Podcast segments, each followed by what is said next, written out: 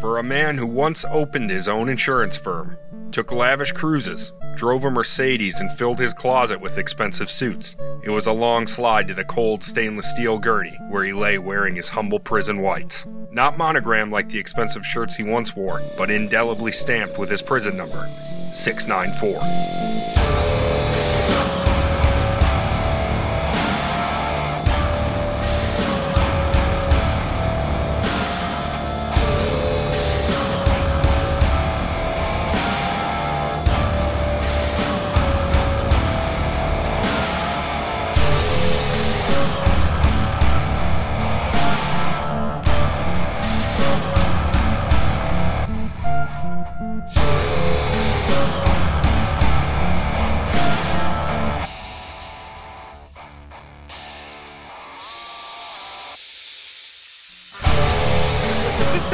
I kept saying that over.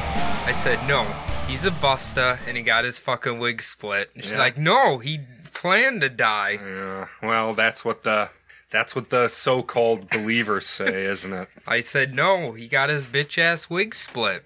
So, Jordan, I just walked in on the conversation here. I'm Yes. assuming Jordan is trying to raise a baby necromancer. Is that what I was hearing here? Yeah, he wants pretty much. He wants his Okay. child to have the ability to raise an Necromancer, army. warlock, any of the f- anything cool and dark like that would be uh, fine by me. Now, is a is a warlock and a necromancer different? Or are they the same? I mean, I feel like a warlock can be a necromancer, so therefore a necromancer is a warlock.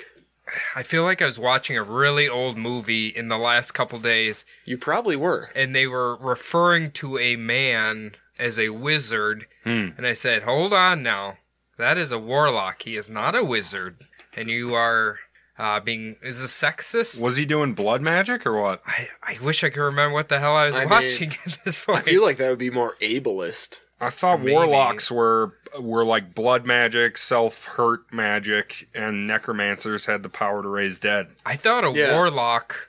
Well, I mean, I'm Well, just no, going off yeah. of the like chilling adventures of Sabrina or whatever, since me and Amy binged that on Netflix a bit ago. But like at the school, all the females are uh, witches and all the guys are warlocks, not Say- wizards. Same Uh-huh. Ah. with same with American Horror Story Apocalypse. What's wrong with wizards? What I mean, is the problem? warlocks is warlock is a lot more badass of a name, if Yeah. you ask me. Yeah. I don't know. I've always thought they males were warlocks, ladies were witches. I and could be wizards are wrong. nothing. Eh, wizards are I- I, think wizards are, are ladies, right? Well, no, I think wizards are just the crazy old guys in the woods with white beards. Those are druids. no, maybe it was Listen, y- no, I know where it was from because I recorded subliminal deception d- yesterday Right. and we were talking about witches and they referred to a man as a witch and they said, "Hold on." oh, um, He should be a warlock. Right. Okay, I'm, we're getting this Right. all jumbled up here. Right. God damn it. I think okay. war. I think the difference between a warlock and a wizard. A warlock has to hurt himself to use magic. Okay. A wizard can tap into like mana, okay. Arcane. world, ma- yeah, arcane, arcane. ma- yeah. Ley lines. All But of warlocks, they need to hurt themselves to make their magic happen. that. So which would you prefer? A wizard, A wizard, wizard. or a druid. One of, I I'd, would I'd like to definitely be a. rather be a wizard. I don't want to hurt myself to cast a spell. yeah, I'd rather study arcane magic and just tap into that. But with blood magic, you become even more powerful. yeah, and you look awful after a while. like you really look evil, and that seems cool. But you get to listen to the best music. Hmm. Uh, Simple Plan, Mm-hmm. Dashboard Hmm. Confessional. Any given I'm, I'm Sunday. loving it. Taking back Sunday. Take Me Back Sunday. I'm loving this I, playlist I so would far. I would throw Druid in there personally. Wait, Um, wait. Any given Sunday is the Keanu Reeves movie, right? Yes. Okay. Uh, listen, hello everybody. Welcome to another episode of the Bubble Butt Podcast, the only podcast on the internet that uploads weekly. Who knows what it'll be about this week? It's me. My name is Adam. Sitting across from me, I have Everett's Jordan. Hello. Jordan, your Michigan dog man has done well for us. I, well, thank you everyone for listening. It was a job. lot of fun. That was I a hope you lot of all fun. enjoyed uh, our man's just uh, trying to get his wife knocked up. yeah. Yes. Listen, that that's like that's my opus. I was getting, I was getting the giggles. What uh what's the guy's name? Sam Cook? No. No, that Well, doesn't Something- sound. Steve up. is his friend that has to put on the wolf mask. Hmm. No, who's the singer who sang the song? Mm. Something Cook, right? Something radio FM cook. Yeah, I can't remember. Who knows? that was a week ago. That's My how- memory doesn't That's go how that far memorable back. the episode was for Jordan. Oh, there. come on. Jordan did fucking great. he did. He did great. Uh, good job, Jordan. You are in the middle of a move. I'd ask you how your week was, but I already did. You were in the middle of a move. You're going to be moving soon, and Yes. you're going to get your nursery together, Yep. and you're going to get the baby come June time. Yes. Uh, if uh, it's anything like me and Amy when we were born, we were both about two weeks early, so it'll be like very early June. Well, there you go. So There you go. That's what I'm talking we're about. sitting a month to a month and a half away now. you have homeboy on June 12th, and you're going to have a winner for life. I'll That tell you that that, much. If I reminds. have homeboy on June 14th, he has the same birthday as my dad Oh. and our president. Okay, even better. Anyway, so uh, that reminded me. I was watching. I think it was a also sitting draft. across from me is Cody. Cody, tell Yeah. me what you were doing. Okay, it was a draft yesterday. I was watching it. There's a big beefy boy offensive lineman. Mm. They showed his baby picture, and they're like. He was born three weeks early, but he was still 11 pounds. Jesus I was like, maybe that'll be Jordan's kid over there. Listen, I mean, at, right now our God, kid thank- is fucking huge. For Thank where God we're- she didn't he's like carry a- that thing to term. Oh my god! He would have been fucking 20 pounds. I mean, we were talking about wizards. Her, she would have been a wizard's sleeve. So, so oh, the, would would have had to have a funeral. to be honest, as a Midwestern couple, you should strive to be having a be, big offensive line beefy boy. yeah. No, I mean, Cornhuskers. Yeah. he's going to be a big boy. Like, okay. all right. because well, I hope he beats you you. know, up. in- That's my in my ultimate- family, Drunken prom it's night me brawl. and my two older brothers, and I'm the smallest out of all of Mm. us. And then she has a brother who is a sizable man. So Okay, he's a big he, boy. he's gonna grow up to be a big boy. Hell yeah. okay, all right. Hell yeah. So we got uh, the Minnesota Golden Gophers have hope for a new offensive. That's right. The lineman. Wisconsin Badgers do. Gross. Throw them in the trash. Uh, all right, guys. How about we get underway, shall Let's we? do, do it. it. I'm ready to see what this is about. I don't even know what to call this thing. I really don't. I stumbled across it on uh, Murderpedia, believe it or not. I was just clicking around on random pages. I saw one small, small time guy, and I was like, okay, a couple victims, whatever, let's see. Clicked on him, then he led to like three more guys and a crazy, awesome detective that Oh. pieced everything together and Ooh. connected everyone. We're going to jump right in here. Hell yeah. All right. Let's hear it. Houston homicide detective Johnny Bonds had thought he had seen it all. Then one morning in July of 1979, he was called to a cozy home in the city's southwest section. my partner and I, a guy named Eli Resty, we had to go out and see a suspect in custody in another murder case who was being held out in Texas City. we were about to head off there, but the lieutenant called us and said, Hold on, hold on, stop. I've got one here. I need somebody to go out and look at it. It's a triple. He said, like in baseball. You know, it's a real rare play. I know this ain't the Mastros. uh, anyway, and he told us as we left, all indications are that it's a murder suicide. so we went out there expecting it to be a murder suicide, but then we did not didn't find the gun. That's right. That's correct. Those goddamn suicides. Thank you, directive or detective Johnny Bonds. Gotta keep my pig calls in order when I can. I Murder suicide. I feel like Texans like to really zone in on certain words. Yes. I mean, yeah. So- It- it- it- it's a pr- it's a ah, I'm gonna cut that part. there in the nursery, snug in his crib, lay 14th month old Kevin Wanstrath. He was dead, killed by a bullet fired into the back of his head so close the muzzle blast from the 22 left singe marks in his hair. Oh God. In the family den, Kevin's father John sat slumped in an armchair, shot twice in the back of the head. The baby's mother Diana lay on the floor, her head resting on a book of nursery rhymes. One shot fired into her right temple. No gun was found at the scene. So, Chief Medical Examiner Dr. Joseph Jakim, Jack, Jakimzik, Jakimzik, Just say Polish name.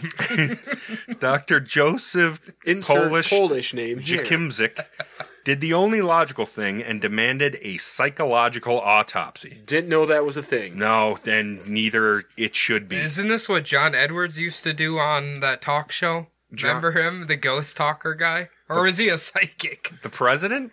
To No, show John a candidate? Edwards. John Edwards? He he was no, like John Kerry? he used to like talk to people's dead family members on TV. That that's just called like having a séance. Wow. Yeah. Which okay. also, I mean, calling that a psychological autopsy would be way cooler. Okay. Yeah. I think that's fresh in my mind because I rewatched Hereditary today. Oh, that's always worth it. I love Oh, watching so a little good. Paimon. I I uh the I watched the like 4K version that's on Amazon Prime, and I think it was like a director's cut because there's a bunch of scenes that I, I don't remember seeing previously. So Are you saying I need to get a 4K TV today? no, so you I don't can have watch to it? watch it. I don't. I don't. Didn't even notice a difference, but I want extra scenes. it. I think it is. Watch it. Well, I Alright. don't think you need a 4K TV Oh, to watch it. okay, It, e- okay, it adds to the story, but again, they didn't need to be there. right. so- But but it's not only streaming in 4K. You can watch it in HD as well. Well, Uh, even if it's possibly. streaming in 4K, you can just watch it in regular HD. Okay, They have both, but the 4K one's two hours and like eight minutes long. I need it. I need So, the check extra it out. scenes. So this psychological autopsy, as it's called, involves studying everything from the food the family ate to the music they listened to. That all seems irrelevant, but let's, Yes. let's go. You know it's Ario Ario Speedwagon in there. He concluded. the sky keeps on No, no, that's uh, that's Journey. I think that's not already at all. That's Journey as well. That's also Jared. Uh, he concluded that Diana Wanstra- Wanstrath had been suffering a bout of depression and had killed both her husband and son before shooting herself. What was she listening to? Steely Dan? Because that makes me want to kill myself. Jesus. Hotshot Detective Johnny Bonds wasn't convinced. He was pretty sure that the three had been hit by a hired killer, and this clown medical examiner was just trying to make a name for himself. He was never shy about his dissent on this matter. Detective Bonds ended up being transferred out of homicide and into the Siberia of the police department internal affairs. You don't want to It- be there. It's still a paycheck. Yeah. He says he went kicking and screaming and making statements to the media that he would continue his investigation. He kept his word on that one. The memory of the murdered baby continued to haunt him, and finding the killer became his life's mission. I didn't want to do anything but break that case for two years. I was hardly ever home, and when I was, I would be on the telephone or just staring and thinking. I couldn't get over that baby. Did you ever finish the third season of True Detective? Never. This kind of is reminding me of that because it's Really? like a detective who's kind of obsessed with the case, won't let it go. He gets in trouble. I think he gets jammed into it, uh, internal affairs or whatever to be quiet. That's So- exactly what they did to Johnny Bonds. They said, You So- have to stop, and he wouldn't. So they said, Okay, go to the freezer. It's, Have fun. Uh, maybe they stole the idea from here or something. Could be. I'm also, you'll see another similarity coming up. Okay. And it's really nuts. Bond's painstaking detective work paid off. He investigated on his own time for over a year and uncovered a nasty link between the Wanstrath murders and the death of Diana Wanstrath's 60 year old mother, Gertrude Duff Smith Zabolio. That's a mouthful. That's a hell of a name. Gertrude was found dead three years previous in 1975 with a pair of pantyhose wrapped around her neck. Her death was ruled a suicide as well, although her husband, Houston builder Dow Zabolio, and daughter Diana both doubted the ruling. Where is the common theme in these two murderous looking suicides, you may ask? How would you kill yourself with pantyhose? Tie you- him to a can you- door I mean, and I've- lean forward? I feel don't like know. they have a lot of tensile strength. Well, yeah, no, he's asking, like, how could you. Well, I figured they tie would your rip. noose. Yeah. I figured they would rip. That's where the Okay. uh, tensile strength comes into well, play. a- apparently you just made up that word, so congratulations. Yeah, yeah, I, I- got a prehensile. All of our strength, listeners too. Tell him on Instagram that tensile is not a made up word. I I'm kind of on Cody's side here. I don't I Well, don't think you're- I've heard that one Look, either. we're not all rock people and need ropes and pulleys and everything. So Oh. Well, you we've g- graduated beyond simple machines. So. Mm-hmm. You get on your goddamn brontosaur, you scoop up the fucking rocks, and you dump them over there. slide down and punch the clock at the back of the day. You get your little stone tablet, and Mm-hmm. you punch out, and you head home. Get out of here. Oh, I mean, you got me. Get your Bronto ribs. Sons And, of bitches. You pedal your feet in your car, and you go home. well, the common theme here is Gertrude left ninety thousand dollars to her daughter and another ninety thousand to an adopted son, Mark Duff Smith. A 28 year old insurance broker with a voracious thirst for the lavish lifestyle. you Oh, say that boy. insurance broker, and I'm already suspicious. He drives like a 2009 Volvo. It's actually a little too much to call him an insurance broker. He was a career insurance scammer. He Hmm. blew through that 90K speculating on the stock market, investing in real estate, and buying a couple Benzes. Hell yeah. I mean, why wouldn't you buy some fancy cars? 1970s Benzes. Nothing, Beautiful. Nothing drops the panties Beautiful. faster. They're, they got a I sick body line. love them. That's true. Love them. Three days after the Wanstrath family killings, Detective Bonds received a tip from Don Chaleen, a gambler and a small time crook that would turn up dead under suspicious circumstances later on. His tip was that Duff Smith had arranged his mother's murder through a middleman who at the time could only be ID'd as the coin collector. So he was a witcher. oh, I'm afeard of witchers. I haven't uh, I haven't watched that yet. Listen, that song's a banger. Yeah, it's pretty good. It's pretty good. Shortly after this helpful hint, Bonds discovered that six months before the Wanstraths had died, Duff Smith had sold John Wanstrath a $250,000 life insurance policy. As executor of the Wanstrath estate, he stood to inherit 500000 if the entire family died. I mean, in the in Jesus. the eighties, well, getting to 70s, the eighties, uh, that's a lot of fucking money. Even There's now, no that's a question. lot of money. You could buy a nice house and live comfortably for. you couldn't even buy a Jimmy John's franchise for that much. Yeah, I feel like you could buy a Jimmy John's franchise. for 500? I th- I bet it's a mill. How I about bet a it's Jersey cool mill. Mike's franchise? Ooh, Ooh. that you might be able to get. Listen, I'd rather own a Jersey Mike's Fuck yeah. franchise. Fuck every other sub place that's The me- not Jersey the Mike's. me- Thank you. The meat cutter is probably five hundred thousand. Oh, it's I- so you can get one of those. those at Sam's Club for like. Hey, have you, 100 bucks. have you guys ever used one of those? Like actually use them? Uh-uh. Yeah, when I The blade is terrible. when I Dude. ran a cousin subs in high school, I did. Dude, I, have you cut yourself on them before? No, Oh, I forget what ridiculous thing I was watching, but somebody like shoves somebody's face in um in one of those, and it just makes like a pile of face meat. I mean, sounds great. Uh, oh, dude, I I can just imagine like just skimming like your thumb Fuck, over that. fuck. You're not even gonna know it's no, gone. The, No. uh, I cut. Well, I cut myself when I was cleaning it, but they made us wear a chainmail glove sure, when we were doing sure. it. See, when I worked at Cousins and we had to like clean it after like slicing ham or s- roast beef or whatever, like you know, you take the guard off the top to clean like the inside of it, and I just like grab a towel and like set it there. But the blade was always like an inch away, and I just turn it on and be like, "There goes all the meat dust." Okay, d- never do that. That is the Yeah. worst idea to No, do. never do that in your life. Unless you want to clear that meat dust quick. Whereas I could have s- just kept it off and unplugged it and taken the towel and swiped around. Oh, or you get rid of that meat dust and you go home early. yep, yep. Duff Smith even made the first few monthly payments on the insurance policy, telling John that it was a new member's discount. Nice of you. It should be known he had pulled this scheme several times with several different insurance agencies. When the policies were eventually canceled because the premiums were not paid, the insurance company would plan to recoup its commission from Duff Smith's future commissions. At that point, Duff Smith would simply quit, go work for another insurance company, and start the whole scam all over again. IQ two hundred. It was time to pull Mark Duff Smith in for questioning and go through his Rolodex to see which creepy crawlies the detectives could turn up.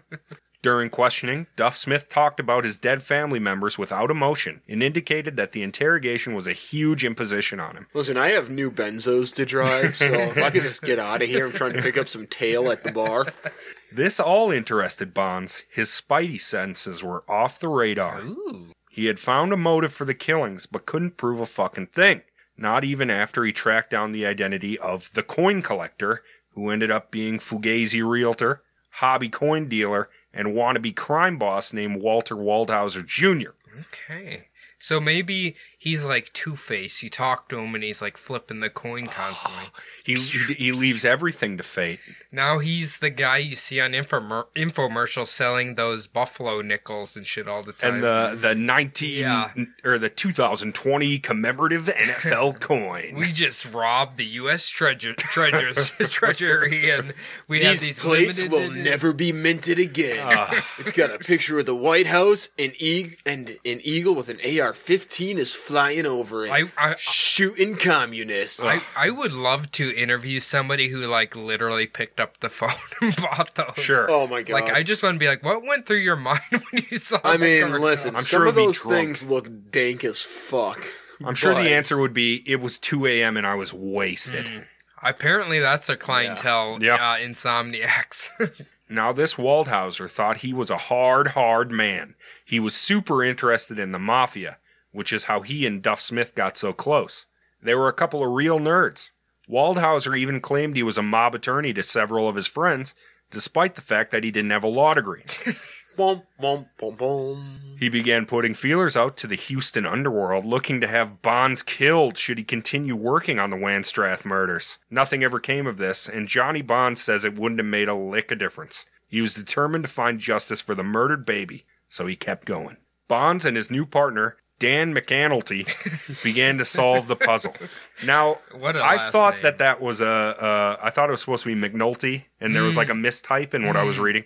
No, that's his name. really? Okay. That's a McNul- fucking stupid name. Yes. Jordan, do you know where McNulty comes from? Ireland. Ah, no. What show it comes from? McNulty? Yeah, Detective We- McNulty. he would know immediately. If if I if mean yeah he did. Yeah, it's The Wire, bro. Never watched it. yeah. You pleb. Walter Waldhauser and Duff Smith, along with their wives, had reservations to go to Las Vegas the day the Wanstraths were murdered, so they couldn't have been involved in the killing, right? I mean, I couldn't see how. Over the next year, Bonds dug and dug and just couldn't find the proof. This began tearing into his home life, driving a wedge of obsessive separation between the stalwart detective and his wife and children. Speaking of separation, at the end of the year, Waldhauser and his wife separated, and his wife finally allowed the police to search their home. In a large pile of garbage, investigators came across five letters from Waldhauser to one Alan Wayne Janeka. After this long, still had the letters. In a pile of garbage. Should have thrown them away. Yeah, I feel like Sounds like a hoarder. maybe burn them if Yeah. you if you want to be a perfect criminal, you know, so they can't be recovered. According to the Houston Press, Houston's independent source of local news and culture, a background check revealed that in 1979, about two months before the deaths of the Wanstraths, Janeka had been present during the murder of a southeast Houston drug dealer, but had never been arrested or charged in the case. The killer was a young guy named Richard Buffkin, who, after being granted probation, was already a free man. In November of 1980, Bonds located him working on a delivery truck in Corpus Christi. Bonds asked Buffkin whether Janeka had ever talked about killing anyone else, and the kid replied, Yeah. Janeka had had some mafia deal that a mafia lawyer knew a guy who wanted his sister and her husband and baby killed. So this guy is literally just well, I mean the mafia part. He's Yeah. just tooting his own horn to make himself seem like a badass. Absolutely. And he's walking around town shouting about all the supposed mafia shit that he's getting up to and all that. Like when we first met Jordan and he claimed that he trained Varg Vikernes on how to Mm-hmm. play bass. And we're like, listen, Jordan, I don't think that happened. I don't think you were born yet. when Maybe Varg was I did, shredded. maybe I didn't. Wasn't Varg a vocalist? He was everything. Yeah, he, he, That's he, true. he was. Burzum he was, good. a one man band. That's when I knew we were home. Remembers Bonds. After I got that piece of information, within a month, we had everything. In March 1981, Waldhauser signed typewritten statements admitting that, on behalf of Duff Smith, he had hired Janeka to kill Duff Smith's mother, sister, brother in law, and nephew in exchange for a cut of Duff Smith's inheritance, which of course included a piece of the life insurance policy. Okay, so he technically has 500 grand. He can pay a chunk of that to the hitman. I wonder how much Exactly. he's going to give him. Ten thousand dollars. Oh, Ten Jesus. thousand dollars. Okay. Hey, that'll well, buy him a new Chevy Impala and a down payment on a nice Rambler in the suburbs. uh, I, I don't know. I don't know. That's pretty cheap for a hitman. Now Waldhauser told police he had even taken an active hand in the Wansrath family killings, spraying the two adults with mace and holding Diana to the floor while Janeka shot her in the head. Jesus. Since he was in a confessing mood, he threw another log on the fire. Waldhauser said he, Duff Smith, and Janeka had intended to kill a man named Lowell Leggett, a drinking buddy of theirs. They were able to convince poor Lowell they were going to open up a restaurant on Lake Conroe and would make him the manager. To protect their investment, they told him he needed to take out a $500,000 life insurance policy, naming them the beneficiaries. So they're going to just kill Logan for no reason? Lol. Lowell. Lol. Lowell I Leggett. mixed his names. Lol Leggett. so, Uh, what a weird. What his all parent- Lol get lit? what if his middle name's like Lionel or something? Like, Lowell Lionel Leggett. his well, parents read hated uh, him. read what Bonds thinks is Okay. going to happen. they were going to kill him. They had already set up the corporate papers and they were going to take him out on Lake Conroe to scout for a location for the restaurant and then they drowned him. They went after Janeka first, since he was the actual trigger man, and he was arrested the week before Thanksgiving in 1980. Oh, he doesn't get Thanksgiving dinner? No, no, No. cranberry sauce for you, bitch. Well, fuck cranberry sauce. Within a week, he ended up confessing, naming Waldhauser as the middleman between him and Duff Smith.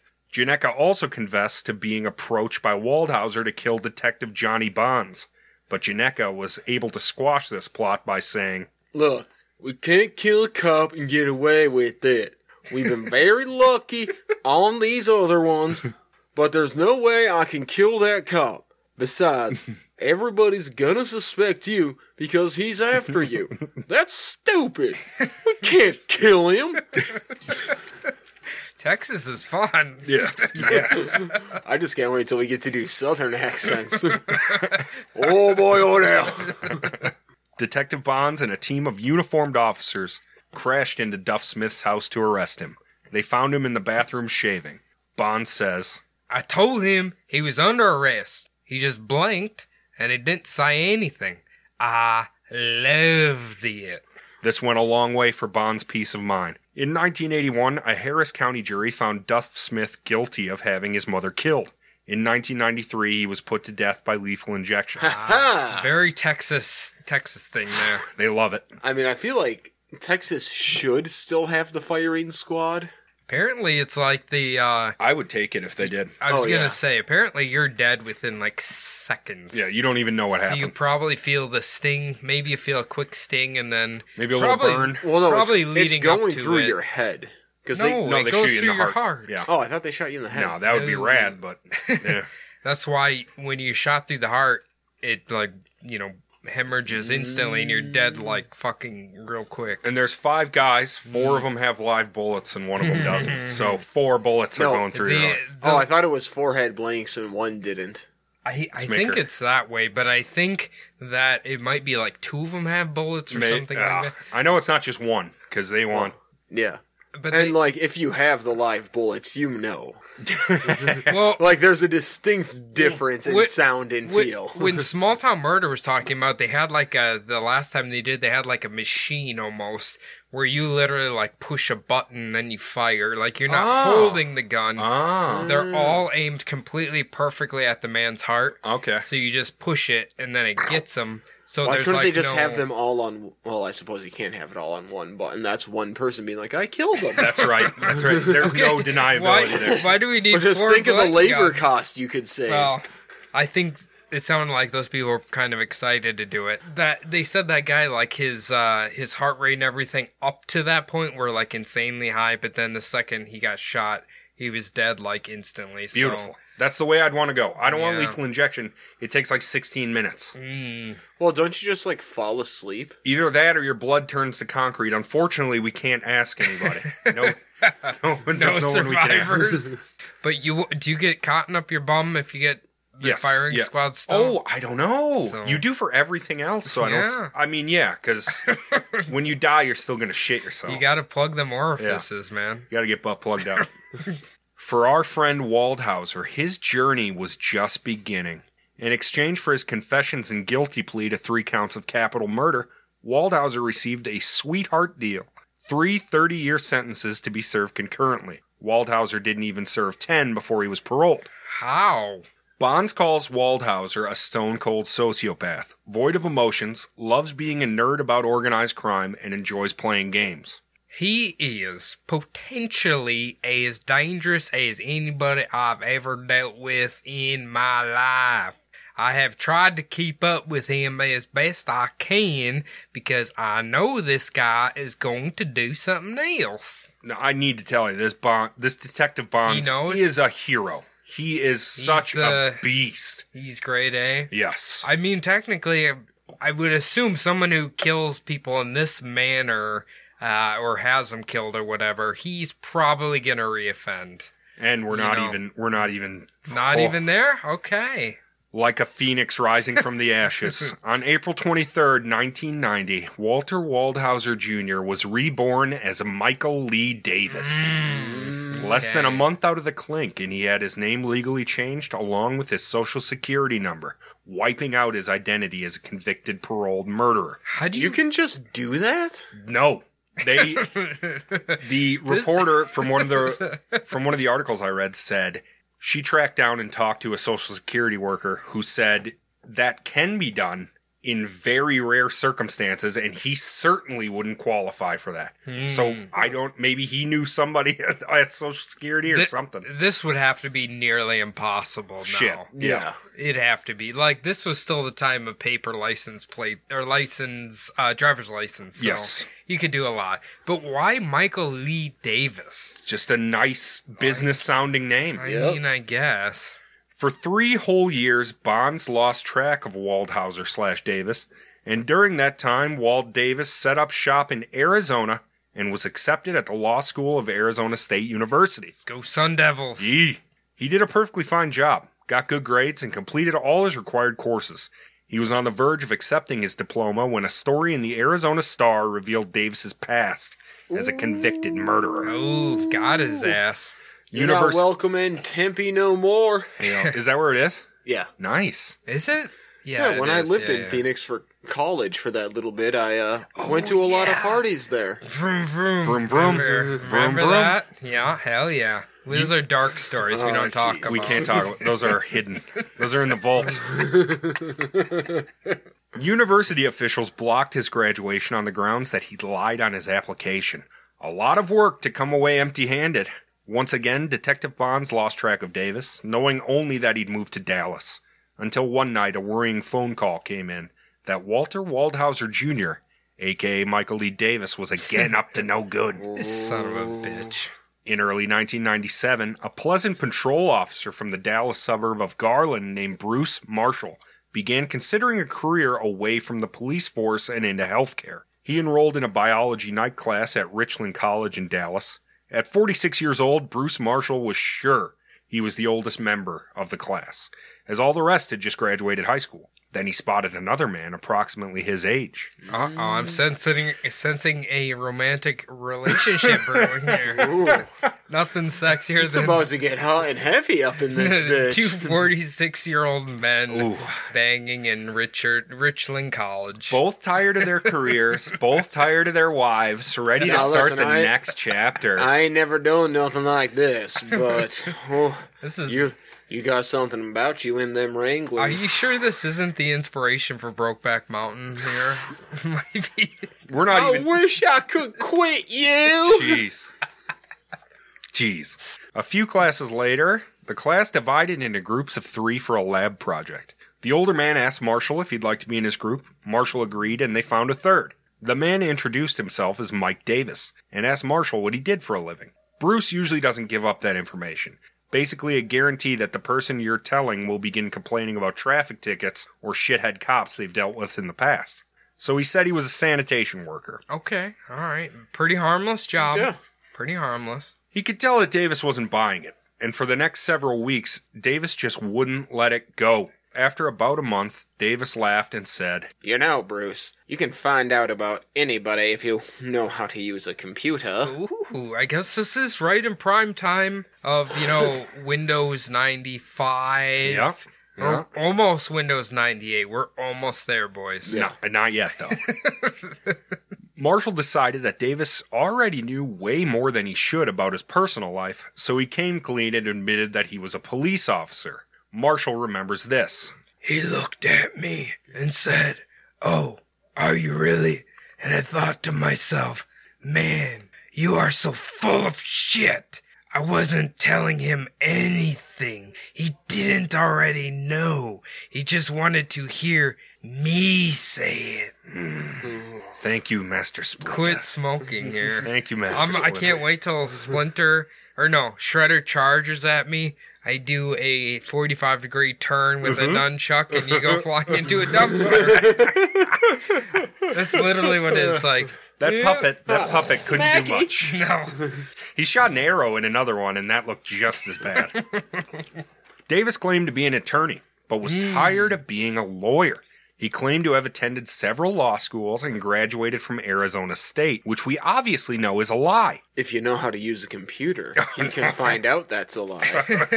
He explained to Marshall that he was taking biology because he was considering med school. He said he'd once been involved in a case where a consultant was both a doctor and a lawyer, and because of that, he was able to pull down huge fees. hey, Mm. hey. To be fair, in our stories from like the 1800s, there's a lot of doctor lawyers, doctor, Doctor- farmers, doctor, Doctor, lawyer, farmer, politicians. It's just everything. He just wants to be like his great great grandfather. here. Now, to appeal to my constituents, this dog has a case of rabies and also gonorrhea, All right, we did have a veterinarian at one point so it's best that we castrate this man over here. and put his ball, put goat balls on him. Yep.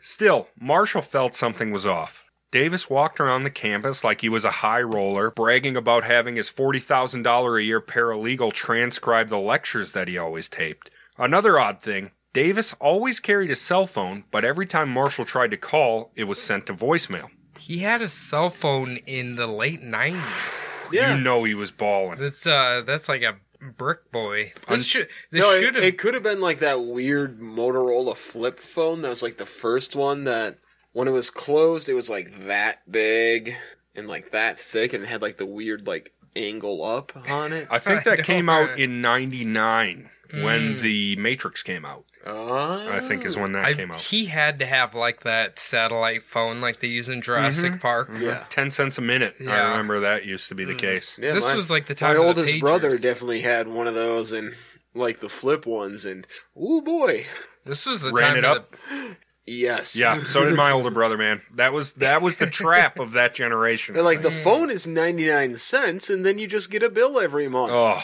You talk for like two hours a month. It's like here's a fucking two hundred dollar bill. yep. Mm. It, it's ridiculous. Despite all of these inconsistencies, Marshall finally accepted the invitation to get together with Davis and his wife for dinner. The two couples had a pleasant double date at a Mexican restaurant in Northeast Dallas. I hope someone had That's cute. fajitas because those are fun when they come out to the table. wait. You, Sizzling. you mean vaginas? Yeah. No, I don't, Cody. I mean fajitas. impregnate your vagina. In late February, Marshall and two other Garland police officers responded to a bank robbery in progress. After a vicious gun battle, one of the officers was dead. Devastated and depressed, Marshall dropped the biology class. Oh, The next day, Davis spotted Marshall's name in the paper and called to offer him his prayers. A few days later, Davis and his wife Beverly brought the Marshall's ice cream from Baskin Robbins. oh, that's nice. Did you know they have thirty one flavors a day? Bitch ass should have brought him that future ice cream. Mm, Dippin' Dots ice cream of the If it future. not- Gross. Before leaving, Davis made sure Margaret knew how much he cared for her husband. yeah, yeah, he does. The, Marshals, the Marshals were obviously touched by this, and over the next few months, the couple saw more and more of each other. And the more they interacted, the more things didn't add up. Mike and Beverly were over all the time, probably too much for the Marshals' liking, and yet they never invited the Marshals to their home. The Davises claimed their house was a dump in the slums of Dallas. Every time they were over, they would wildly overcompliment the Marshalls' admittedly middle class home. Every time before leaving, Beverly would break down and cry at the thought of having to return to their shitty hovel. Margaret, I love your live, laugh, and love collage you have on the wall here. I love it, Margaret. It's so great. Your wood paneling and wallpaper is out of the world, Margaret. Oh my god, is that new linoleum? It said in the article, in one of the articles, it said, um, Bruce at one point thought they were going to say, wow, running water. like, he was like, wa- they were going too far. Bruce, why does it spin like that when you flush it? Holy shit! It takes your poop away? but honey, how do you know what flushing is? We just have a bucket. You mean you don't have a hole in the backyard you throw this in? Holy shit! None of this was tracking for Bruce Marshall. if Davis was such a baller that could afford a $40,000 paralegal, why the hell were they living in the ghetto? because Mrs. he pays forty thousand dollars for a paralegal. Now that his could be. priorities aren't in check. You ever heard of Red Man?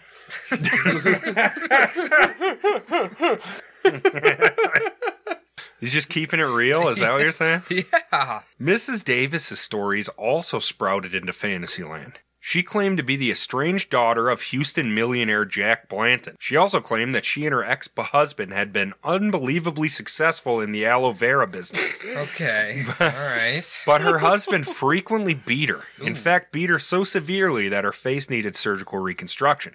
After the divorce, he supposedly made off with the aloe vera fortune. Okay. You know what? Aloe vera, very big in California Oh, and New Mexico. and New Mexico. Oh. Mm. I see people all the time. Like you could literally crash your motorcycle, your scalp's falling off. The neighbor will come out, he'll cut his plant in his front yard and just Rub rub it. it, on there. Be like, you're fine. yeah, miracle. No, that gravel, the aloe vera will push it out. Don't Hey, worry about just it. smear it right out of there. That summer, as Mike Davis was driving the couples to dinner in his dusty red Lumina, Oh fuck. Bruce met his gaze in the rearview mirror. He asked in that moment if Marshall was carrying a gun. Marshall said no, he wasn't. Long, awkward silence. And finally, Beverly blurted out, So I'm the only one in the car with a gun right now? what the fuck? None of these people are good. Te- none of these people are good Texans except for Beverly. Apparently, After almost shitting his pants, Marshall asked Bev if she had a concealed weapons permit. When Beverly said she did, Marshall's wife asked if she could see it, which Beverly refused, saying she never showed her permit to anybody. you know Beverly whipped her dick out and said, "You want to see a concealed weapons permit? Here you go, boy." Tattooed on the other side of my cock. In about 10 years, there's going to be a show called Hannah Montana about me, the best of both worlds. Bruce knew there wasn't a single soul in Texas who isn't thrilled to show you they've got a permit to carry a weapon. Fuck yeah. He knew that something was really wrong. The next day, Marshall decided he had to get to the bottom of this. Just like with Detective Johnny Bonds, Mike Davis was just not sitting right with him. In his patrol car, he logged onto his laptop to search for Beverly's driver's license. In Texas, when an officer runs a license, the gun permit will also pop up if he or she has one. After that annoyingly slow Windows 98. Right. Doo-doo-doo-doo. Oh. And where are they getting their internet from? Don't know. Shit. Maybe Those th- AOL free discs. But I No, mean, like but Wi-Fi. wireless. Exactly. maybe the computer's just like preloaded every day with like data. Maybe. Shit. Yeah, don't th- that's know. the only way they could do it. Yeah, Because I there's don't no know. way there. There's no Wi-Fi in '97. There isn't. No. No. So it no. must be every. They must like bring a disc in every day and update it or something like that. I, I, I mean, I don't know about you, but from what I remember, even when I first moved here, it's uh, 2004. It's the first time I had cable internet or high speed internet. Still didn't have wireless at that point. I don't think. I, don't think I had Wi-Fi till like 2004? 08, Yeah. 07 So, maybe. I doubt the cops had it. Yeah. After several hours of searching, Marshall found Beverly's license under Beverly Cottrell, her name from her first marriage, which Bruce found odd as Bev and Mike had been married over a year. She probably should have changed her name by now. Probably. Marshall then waited for the accompanying gun permit, but nothing appeared. Beverly did not have a permit. Oh. Bev, you just didn't. You didn't have to acknowledge your firearm, dude. She was feeling it. I mean, that's a very odd thing. To Am I just the only blurt one in the out. car with a gun right now? Just My daddy said it's not proper for only a lady to have a gun in the car. so I'm packing and no one else. Y'all have heard that if you don't stay strapped, you do get indeed clapped. This is like when we used to play basketball in high school, and I'm the only one in the shower with a boner, and it's so awkward this is right now. since since Beverly didn't have that permit, Bruce Marshall and his wife decided to drive to Richardson, where Beverly had lovingly described a palatial mansion that she and her aloe vera baron husband had lived in before everything went south. I'm just gonna say right now, aloe vera baron. That's that's a smooth job title. You like that one? I I'm do. just imagining an entire house like the pillars are aloe vera leaves, Ooh. and like to get there's no stairs, you just slide down an aloe vera leaf to get up and no, down. it's just slides that are lubed with aloe vera. Perfect. Perfect. My You skin is completely iimmune to burns. You could b- come in with a flamethrower. You can't burn Mm. Oh, anybody. honey, in I the got a little house. sunburned out, outside by the pool. Well, just take the master bedroom slide. Yeah. When No, you come down for dinner, make sure you twist around. a No, little. Beverly's like, hey, do you want to try anal tonight? She's like, can we do we have lube? We got aloe vera, baby. You know we got fucking lube. Can you use that? I don't think so. Well, Beverly did. Seems like a yeast it, it, infection. it seems like a miracle thing, like Yeah. a cure-all. All Yeah. I know is Bev did. When the two reached the address listed on Beverly's driver's license, it was a nice, nice enough house, but not the giant estate she described. So if this was a lie, maybe their current house wasn't the hellhole they had cried every time they were forced to return to. Bruce and Margaret had an address given to them by Mike so he could send a thank you note for the ice cream. When they drove to the location on Skillman Avenue, they found a P.O. box, not a house. Oh, a little suspicious.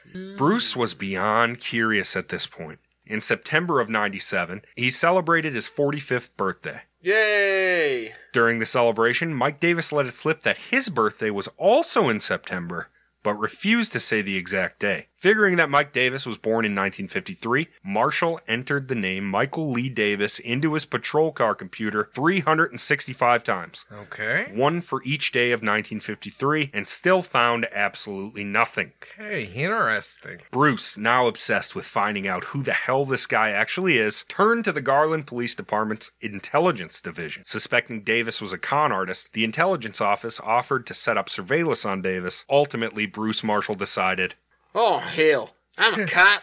I can follow this guy myself.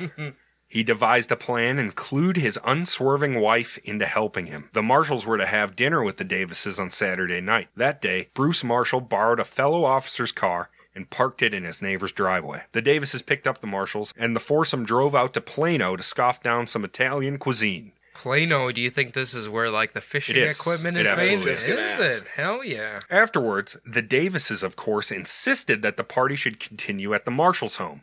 After staying too long and ignoring the hints that it was time for them to leave, at 1 a.m., Mike and Beverly finally left. Bruce immediately sprinted to his neighbors, jumped in the borrowed car, and followed the couple to their home at 10553 Galena in Dallas, a simple corner home in a safe neighborhood. so much like where we are now. Yeah, definitely not the what they called the Little Mexico ghetto that they said they lived in. Bruce Marshall headed out for Richland College as soon as it opened the next morning, hoping to get to Davis's school records. According to the registrar, however, Davis had forced the college to black out his records and never show them to anyone. Can you? I don't think you can still do that. T- I don't even think you could do that back then, which as soon as she found out that he was a cop, he just kept dancing around and finally was like, "Listen, I'm a cop." And she said, "Okay, sign a release and I'll give you as much as I can." And uh, he asked for the date of birth, and the clerk told him September 1st, 1976, which would have made him a very haggard-looking 21-year-old. Neither his license number nor his social security number were on file with the school, and the address he'd given them turned out to be yet another P.O. box. Did you not have to write P.O. Box blah blah blah Uh, blah back then? Apparently, you didn't have to write shit to get into college. I have Okay. no idea. And like, hey, I want to take some classes. Well, all right, go in that room. Do you have money? That's probably what they. I mean, that's what they say now, Yeah. right? Yeah. Bruce couldn't understand how there was no bottom to this deception. Why are these people not on paper anywhere? Was Beverly scamming Mike? Was Mike scamming Bev? Were they both scamming Bruce? He had to know. So re- he returned to the Garland PD's intelligence department. While the secretary accessed the databases, Marshall called the Richardson PD to verify Beverly's claims of being savagely beaten to the point of facial reconstruction. Right. An officer from Richardson's domestic violence unit came back with two reports. Neither one resulted in an arrest, and neither showed that Beverly had ever been injured by her ex husband. You think if she she had gotten beaten to this point or whatever, maybe there might be Scarring, scarring Yeah, or like something. a messed up looking cheek Yeah. or something. Yeah. The secretary kept running search after search through the department databases looking for Mike Davis, but every time she tried going any deeper than the P.O. boxes that they knew about, there was simply no information. She asked Marshall if perhaps Davis is in the Federal Witness Protection Program. Marshall was starting to think the exact same thing. For all he knew, this guy was a ghost. Finally, on a long lost credit card application, they were able to find a social security number for Davis. The secretary made a covert call to a contact in the IRS, and the contact told them that Mr. Davis had applied for and received a new social security number. Okay. Ooh, God All right. bless that IRS informant. The what are the odds you're gonna stumble upon someone who's in the federal witness protection program? Nothing else made sense. Yeah, I mean, He yeah, was a fucking ghost that just like went to college and nobody knew a thing about him. that'd be kind of it'd be kind of fun to like you meet a friend who's in the wit- uh, witness protection program. Although I'm pretty sure they're probably all in like Kansas or Oklahoma Sure. or something. I'd just try and gain their trust and then sell 'em sell them out to whoever whoever's hunting them. I get a high price. Hell yeah. I, the phone at Marshall's desk rang, and when he answered, the secretary's voice was shaking with excitement. Davis's name actually is Michael Lee Davis, but it used to be Walter Waldhauser Jr. ooh, And in 1980, Walter Waldhauser had been charged with four counts of capital murder and pled guilty to three of them. Those charges aren't really matching up with his live, laugh, and love. Live, laugh, love, Stop. respect I yourself. mean, I know. he did So- plead guilty to three things, so he did live, he did laugh, and he did love. All of the times Waldhauser had been in his home flashed through his head as he tried to eat his lunch. His phone rang again, and the voice of our old pal Detective Johnny Hell Bonds, yes. Yes. now with the Harris County District Attorney's Office, sang through the receiver. I understand you've met my. Is it met? Yeah, I'm sorry. I understand you've met my old buddy Walter. Hell yes, he is. Johnny Bonds filled Marshall in on everything he needed to know about the Wanstrath killings, and it didn't set Marshall's mind at ease. Bonds asked Marshall if he was going to tell Waldhauser slash Davis what he discovered. Marshall didn't know. Bonds had a request. If he did choose to confront him, Be sure to mention my name because he hates my guts. His gets. Gip. Marshall decided to keep his investigation going. He had a nerdy friend who always wanted to be a detective, but there was no way he would ever make the force. On a Friday morning in early October, the two drove to Davis's house and waited for him to leave for work. They trailed him to a two story atrium style building, the workplace of Southwest Viatical. Ooh, sounds like they make dick medicine. It's not Viagra. Marshall's friend followed Davis inside the building, and when he had gone into an office, the amateur detective asked the receptionist what exactly a viatical was. She explained that a viatical buys life insurance policies of people who are terminally ill, usually with AIDS. It was that time after all Okay. for pennies on the dollar of what the policy will pay the beneficiary. When the person dies, the company collects the full payout. Why would they agree to that? Mon- money, cash in hand, they're going I to die guess, anyway. no. What does that life insurance mean to them? That is. That's so. God, that's fucked up. Yeah. Yeah. I have a feeling this shit still goes on. It does. Just it gonna definitely does. say, Definitely. yeah, does. it's Oh. fucked up. Bond says I became concerned. What do you call it, Vatical? viatical. A viatical doesn't make any money until someone dies. And Walter Waldhauser is a guy who doesn't like to wait on his money. Hmm. I mean, ma- I Mm. was kind of like, okay, yeah, Oh, he's hiding his personality or whatever, his real identity, but doesn't seem like he's done anything illegal yet. Hmm. Now you're unfolding it That's in front right. of us. That's right.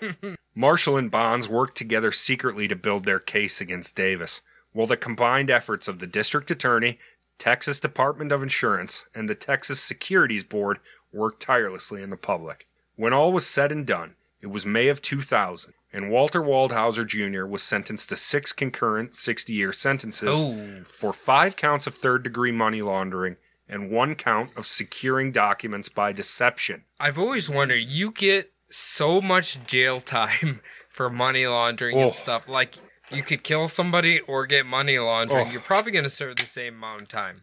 They don't play with that. Oh. No, you're not supposed to clean dirty money. No. No. The judge ordered Davis to pay $10,000 on each count and ordered more than 5.5 million in restitution to his victims. Oh, he doesn't have that much money, does he? The reason this oddly specific figure was chosen is easy. Investigators had found all of his money stashed away in foreign accounts in the Bahamas and Switzerland, and of course, it all added up to 5.5 million. Okay. Well, you know these goddamn cocoa makers aren't giving it up. No.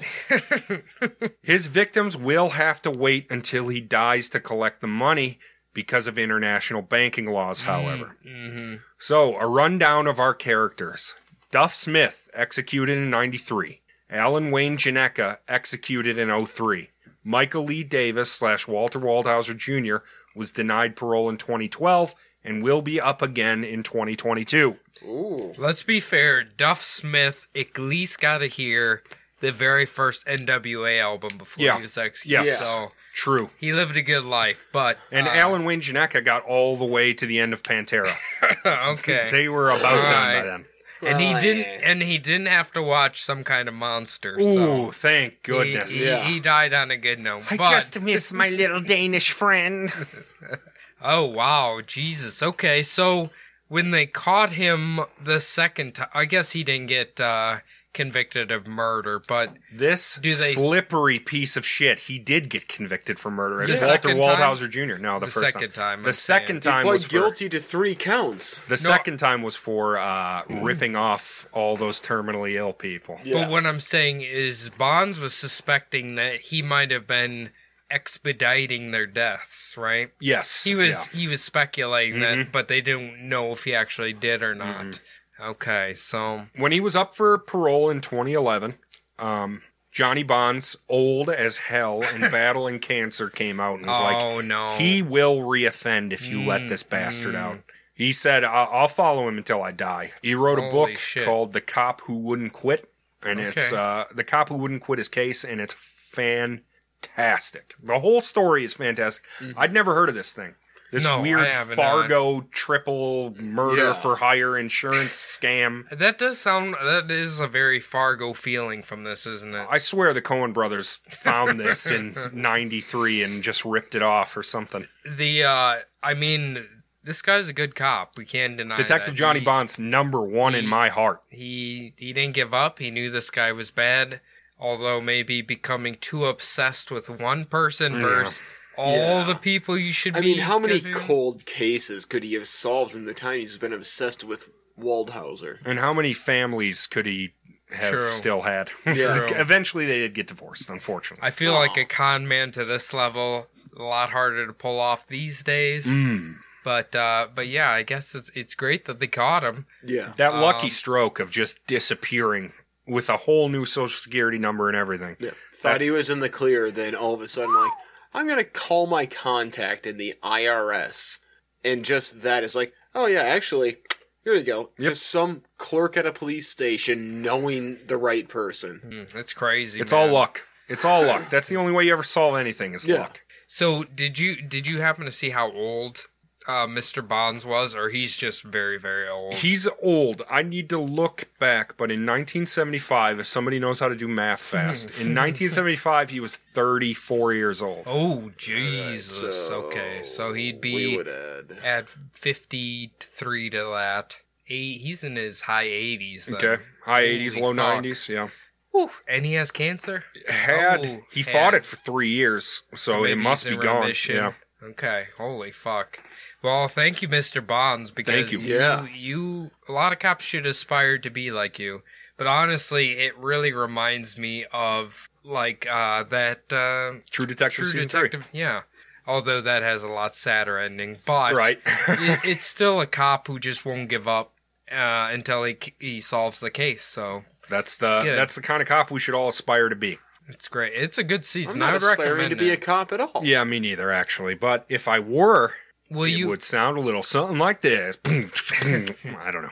He has the drinking habits of a cop, so you're True. good to go. True. Hey. An '80s cop, an '80s cop. Sorry, not modern. I think they're there's. still. I Yeah, think yeah. they're still drunks. I mean, you gotta. I, I know one, and he hits the sauce pretty hard. Yeah, you got to blow off steam somehow. Well, I was gonna say maybe that you drink to forget, Yeah, forget all the horrible shit. you all the see. Mm-hmm. dead babies you see with singe marks in their little hair.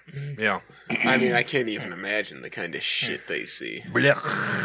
It's gross. Well, Gross. Thank you, officers. Thank you, officers. Thank you, Johnny Bonds. If you know a hometown Johnny Bonds, email us at bumblebuttpodcast at gmail.com. What's that, Adam? Bumblebuttpodcast at gmail.com. As always, follow us on Twitter at bumblebuttpod and Facebook and Instagram at bumblebuttpodcast. Now it's time for the most important part of the show, at least if you ask Cody, the iTunes reviews. I'm afraid to say I don't think we got any. We got zero this week. Zero. I You sons in- of bitches. look. COVID nineteen is COVID. affecting what? COVID. You're right. Oh. Yeah, it's affecting everybody. I hate to say it. Podcasts, everything. People aren't working. They aren't listening to podcasts. They aren't reviewing. I don't know. It's Review. fine. Just leave Uh, a review. Yeah. Yeah. leave a review. You know what? Uh, I'm, I'm going to lift the threat. Yeah, it's It- over. It's a trying time for, ev- well, temporarily lift until the threat. May 14th when Minnesota's stay-at-home order is if- over. hey, look! If you've re- if you've already left a review, tell friends about us Or Yeah. steal their phone. or Just steal their refer phone. it. Just be Yeah. like, hey, here, go. If they have an iPhone, be like, hey, you got that little Yeah. podcast thing? Search this Yeah. and just hit five stars. You yeah. don't yeah, you don't have to write yeah. anything. but No, we- subscribe, hit we- auto download, write stuff, just fucking do it We all. do love written reviews, but you know what? No harm will come to anyone for at least two weeks.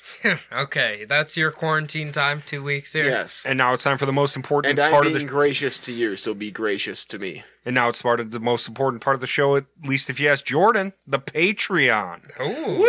Everybody needs to go to Bumblebutt. Go to patreon.com slash bumblebutt podcast. Give at your level. Our postcards went out. Has anybody liked them yet? Um. Yes, I think Phil posted it, and I, I apologize. There's a few people who posted. it, Said Excellent. they really liked it. Oh, that's perfect. dude so the uh the company since i had a little more time on my hands i got next month's done already yeah. and uh man they're kick-ass i can't wait for them to come i think everybody's gonna get a kick out of it it might be one of my favorite ones we've ever done so Do you think the company's going to lie and say that they won't be ready for five weeks and then they'll show up the next well day? they, they said they were shipped so okay, wow. I I will give them this. Uh not only any any of the proceeds uh from purchases are getting donated, so or like twenty percent of what you oh, spend. yeah, on, on, them, Sticker so- Mule, right? No, no, no. M M picks. M picks. So they're Yeah. doing that too, huh? 20% Yeah, so- going to. That's good. it seems like a good company, so I don't mind supporting them. The cards seem to be really like really g- made really well. Oh, so. yeah. Glossy, I'm solid. literally touching one right now. It's a nice, uh, shiny postcard type material. They're beautiful. I'm gonna. I'll make sure to show you two before you leave. I think you'll love it. It's gonna be great. Log on that Patreon. Yes, Get on there please because do. guess what?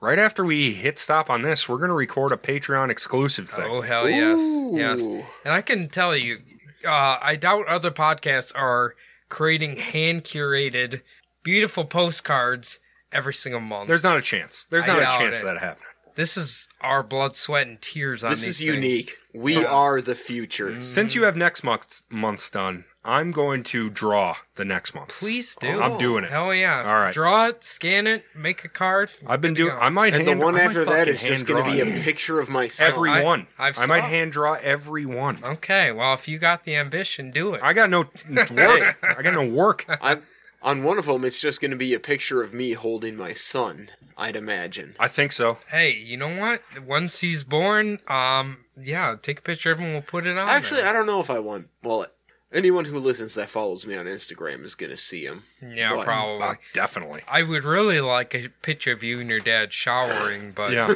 um, yeah, apparently that's like a privacy thing. Boo. I mean, it's our Me and special Stiglitz need it. time. Me and Stiglitz need to see it. He sent me an awesome like pilot to bombardier toilet at one point. It was so funny. I was like, I wonder if Jordan and his dad shit in this. He's got a good meme. I'll tell I you. love that. Stiglitz. Oh, He's, the man. He's got the memes. meme gene. He does. All right, uh, that's going to do it for all of us here at the Bumblebutt Podcast. Uh, my name has been Adam. That's been Jordan. Thank you, Jordan. Thank you, Adam. That's been Cody. Thank you, Cody. Thank you, Adam. And thank you, everyone, for listening in these trying times. We hope to see you very soon. And uh, have a nice weekend, unless it's Tuesday. COVID can suck my dick. I want to go to the bar. That seems to be the biggest complaint.